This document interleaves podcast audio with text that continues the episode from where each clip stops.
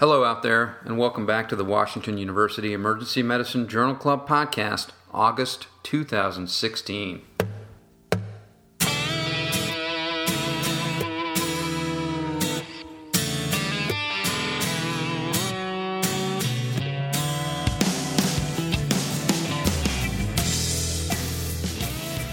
This month's topic was one that I, I think most people think that they already have the answer to, and they may be right. They may have the correct answer, but it's something that comes up now and again that I don't think has been well studied, and I don't think that we have a definitive answer to. I think that we continue to practice based on dogma rather than evidence at this point. And this topic, without further ado, uh, is calf DVTs and how to manage them. The big question being do you anticoagulate patients with isolated calf DVTs? The teaching for a long time was that if the DVT was isolated to the calf veins, that no, you didn't treat it. Uh, there was no benefit to doing so, that there was no downside to not treating it. And, and, while that may be true, I just don't know that there's enough evidence that we can really say that definitively. Certainly, it makes sense that more proximal DVTs are more likely to break off and result in a PE and potentially put patients' lives at risk. Uh, but that doesn't mean that there's no potential benefit to anticoagulating patients with DVTs isolated to the calf veins. Uh, the big concern there, aside from breaking off and causing a PE, is that it can propagate, and that what starts out as an isolated calf DVT a week or two later is now a proximal DVT that really does require anticoagulation based on our current standard. So, we decided to look at the evidence, and this is a topic that's been out there for a while, so the evidence goes pretty far back, all the way to 1985. The question being for patients with isolated calf vein DVTs, does anticoagulation prevent either propagation of clot, uh, development of a PE, death, or any other bad outcomes? And does that potential benefit outweigh the risks of bleeding associated with anticoagulation? The first article we looked at was from 1985, or as I like to call it, the year of Michael J. Fox. Uh, this was the year that Back to the Future came out, the year that Teen Wolf came out. What a great year for some wonderful cinema. Are you telling me that you built a time machine? Out of a DeLorean? So, this article was Need for Long Term Anticoagulant Therapy in Symptomatic Calf Vein Thrombosis. This is from The Lancet. This was a prospective randomized controlled trial conducted from 1981 to 1984 at the University of Hospital in Lund, Sweden. Patients admitted to the medical department with symptoms of a DVT confined to the calf veins were eligible for inclusion. They excluded anybody with extension of thrombus into the popliteal vein, so our proximal DVTs, anyone with a PE, malignancy, conditions predisposing to recurrent thrombosis, or patients who were going to require long term anticoagulation anyway. They started all patients on a five day course of IV heparin, so this is where we start to veer a little bit from our current standard practice. So, all patients got a five day course of IV heparin and then were randomized to either warfarin or no further anticoagulation. Now, they followed people by using these technetium plasmin scans, and they looked at day 5, 14, 30, and 90 and then did a VQ scan on day 90 in some of the patients in the study. So obviously, we don't use these technetium scans anymore. Uh, we typically use compression ultrasonography, duplex ultrasonography. Uh, but this is what was used back then, uh, 1985, and we'll have to go with it. This was a small study. They only enrolled 52 patients, 24 in the warfarin group and 28 in the control group. And what they found was that no patient in the warfarin group had a recurrent clot at 90 days, whereas eight patients, or 29% in the control group, did have a recurrent clot. Uh, now, they don't really define what they mean by current clot all that well, but it seems that that would mean any recurrent clot in calf veins, proximal veins, it doesn't really matter. So, this results in a number needed to treat of 3.5 with a 95% confidence interval of 2.2 to 8.5. So, statistically significant. And interestingly, they note that five of these recurrences did involve proximal extension of the clot. So, a pretty significant number of patients who not only had a recurrent clot, but had that clot extend into the proximal vein. And then no patients in the warfarin group had a PE, whereas one patient in the control group did. Not statistically significant because of the small numbers, of course. So, an interesting study, despite the age of it. Uh, this was not a blinded study, so we always risk performance bias and observer bias. Most importantly, I think the primary outcome they looked at wasn't necessarily a patient centered outcome.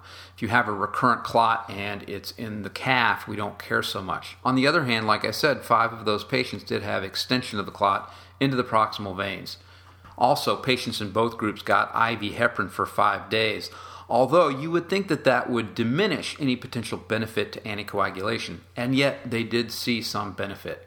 I think the primary problem with this study is the study sample size. This was very small 50 patients, not a lot. It's hard to draw conclusions from that. We'd rather see a larger study that showed similar results before we were going to implement those results in our practice. The next study we looked at is from 2010, and this is therapy of isolated calf vein muscle thrombosis, a randomized controlled study from the Journal of Vascular Surgery.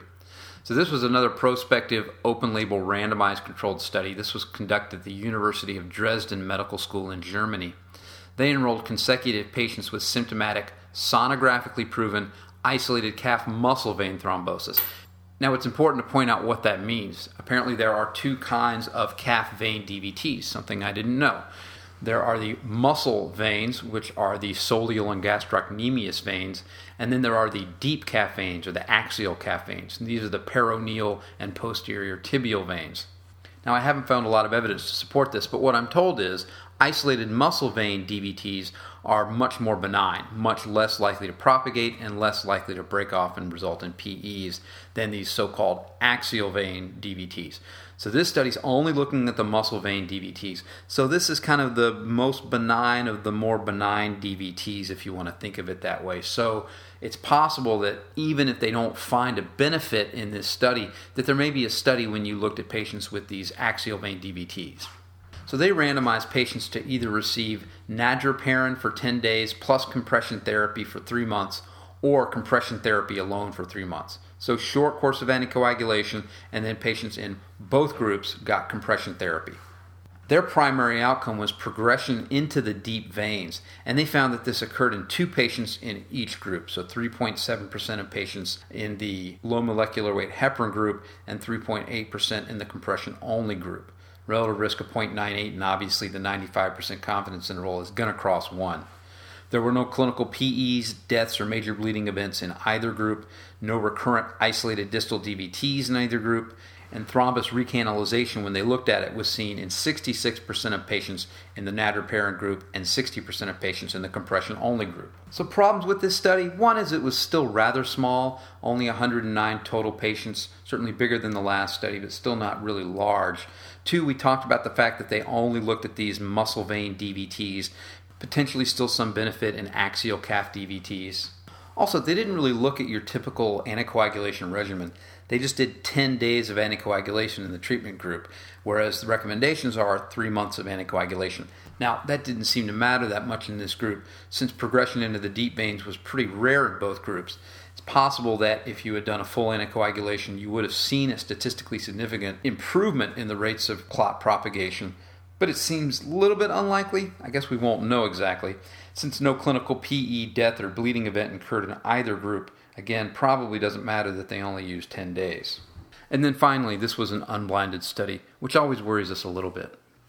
The next study we looked at was therapeutic anticoagulation for isolated calf deep vein thrombosis from JAMA Surgery this year, 2016, just a few months ago. Now, this was not a randomized controlled trial like the others. This was a retrospective cohort study performed at UC Davis Medical Center from January 1st, 2010 to December 31st, 2013. They enrolled all patients aged 18 years or older with a first isolated calf DVT, then collected data from the electronic medical record. And only one investigator did this, but they did use a standardized abstraction instrument. They then looked at outcomes comparing patients who were intended to receive anticoagulation by the clinicians, uh, and it didn't matter what kind of anticoagulation that was, uh, whether it was warfarin, unfractionated heparin, low molecular weight heparin, a direct thrombin inhibitor, or an anti 10A agent. Then they compared those outcomes in patients uh, in whom the clinicians did not intend to treat with anticoagulation. There were 973 isolated calf DVTs during the study period, but only 384 of those were eligible for inclusion. Interestingly enough, uh, there was a plan to treat with anticoagulation in 243 of those cases. That's 63%. Seems a little bit odd to me. Usually we don't treat patients with calf DVTs. So, why did most of the patients in this study have a plan to treat them? We'll see why that might have been the case a little bit later. So, what they found was that the composite outcome of proximal DVT or PE occurred more frequently in the control group, with a relative risk of 0.36. And then they statistically adjusted for age, sex, care setting, existing cancer, and history of DVT or PE and found that the treatment benefit persisted. The adjusted odds ratio was 0.33 with a 95% confidence interval from 0.12 to 0.87. So, this study seems to suggest that there may be a benefit to anticoagulation in patients with isolated calf DVT. Unfortunately, there are a few problems with this study. First and foremost, this was a retrospective observational study. It simply doesn't meet the methodological standards of a randomized controlled trial, and when it comes to the hierarchy of evidence, this falls below such trials. The main reason is that while you can do these statistical analyses that adjust for certain known confounding factors, there are always going to be unknown confounding factors that you can't adjust for, no matter how meticulous you think you're being. There are several examples of observational studies out there where the observational study showed some benefit to some treatment, and then when this was restudied using a randomized controlled trial, they found that there was no benefit. So you can't always trust an observational study alone, especially one that's relatively small, less than 400 patients for an observational retrospective study, not that big. Another big issue with this study was that it was mostly inpatients who were included, patients who were already admitted to the hospital, many of them following recent surgery and trauma, and a large percentage of them were completely non ambulatory. In fact, only 3.4% of the patients were ED patients. So, this really isn't the patient population that we want to look at. And it's likely the reason that so many patients in this study were anticoagulated. Yes, you have an isolated calf DVT, but you just had surgery, you're not going to be walking for the next three weeks. We're pretty sure that this is going to extend and propagate if we don't treat it. So we're going to go ahead and treat you. That's my guess, at least. So, unfortunately, this is an observational study and it lacks external validity to the patient population that we're really interested in. Okay, the final paper we looked at. This was the most methodologically sound paper. Unfortunately, this was a pilot trial, a feasibility study, and it was very small as a result. This is the anticoagulation of calf thrombosis, the ACT project, results from the randomized controlled external pilot trial. This was published in Chest in 2014. This was a randomized controlled trial conducted at the Central Manchester University Hospital in Manchester, UK, between 2011 and 2012.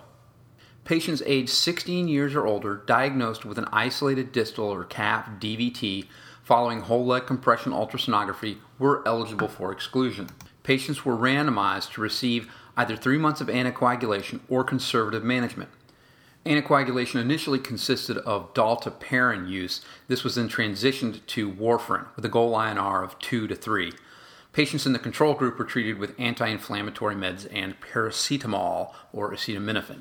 Also, patients in both groups were fitted for compression stockings, which is something we don't often do here in the United States, but maybe we should. Their primary clinical outcome was defined as a serious thromboembolic complication, which included proximal propagation of the DVT, symptomatic PE, venous thromboembolism related sudden death, or major bleeding. Again, this was a small study, and it only included a total of 70 patients. They found that their primary outcome occurred in four patients in the control group, 11.4%, and none in the treatment group. So this was an absolute risk reduction of 11.4%. Unfortunately, because it was so small, the 95% confidence interval extended from minus 0.15% up to 26.7%. No patients in either group had any major bleeding, and minor bleeding only occurred in a few patients in each group. As I said, this is probably the most methodologically sound of the studies we looked at. Unfortunately, it was very small, only 70 patients, and as a result, it did not achieve statistical significance. Also, it was not a blinded study, as none of them were, uh, which is kind of unfortunate. There was also a large degree of crossover in the control group. Over a third of the patients in the control group ended up receiving therapeutic anticoagulation. An intention to treat analysis was used, as it should be, but it's always concerning when that large of a number of patients in one group end up either receiving the treatment that they weren't supposed to receive or didn't receive the treatment that they were supposed to receive. Now, fortunately for us, a larger study is underway, or so I'm told, that hopefully will provide much more useful results, since this pilot study found that it was in fact feasible to do such a study. So we will await the results of that larger trial on bated breath. So, where does all this leave us? Well, unfortunately, it doesn't really leave us any closer to a definitive answer. The evidence that we reviewed is notably lacking in large, randomized controlled trials with good methodology, makes it difficult to make firm recommendations. It's understandable, therefore, that the most recent CHEST guidelines don't actually make any recommendations as to whether or not you should treat or not treat isolated distal DVTs. They do say that if you're going to treat, you should treat them for three months, the same as you would a proximal clot, but they simply don't make a recommendation as to whether or not we should treat.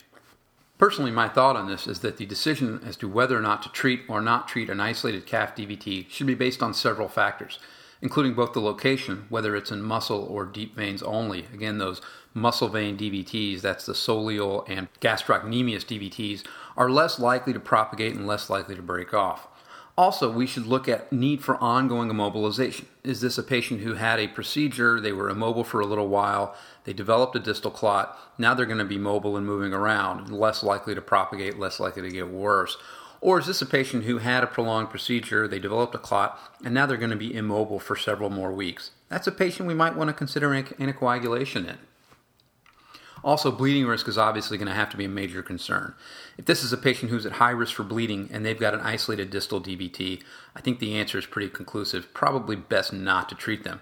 No clear evidence of benefit, but a likely evidence of harm if you do anticoagulate them. Final thing I would say is that we're going to have to work closely with primary care physicians, surgeons, and admitting teams when making decisions in patients with isolated calf DVTs.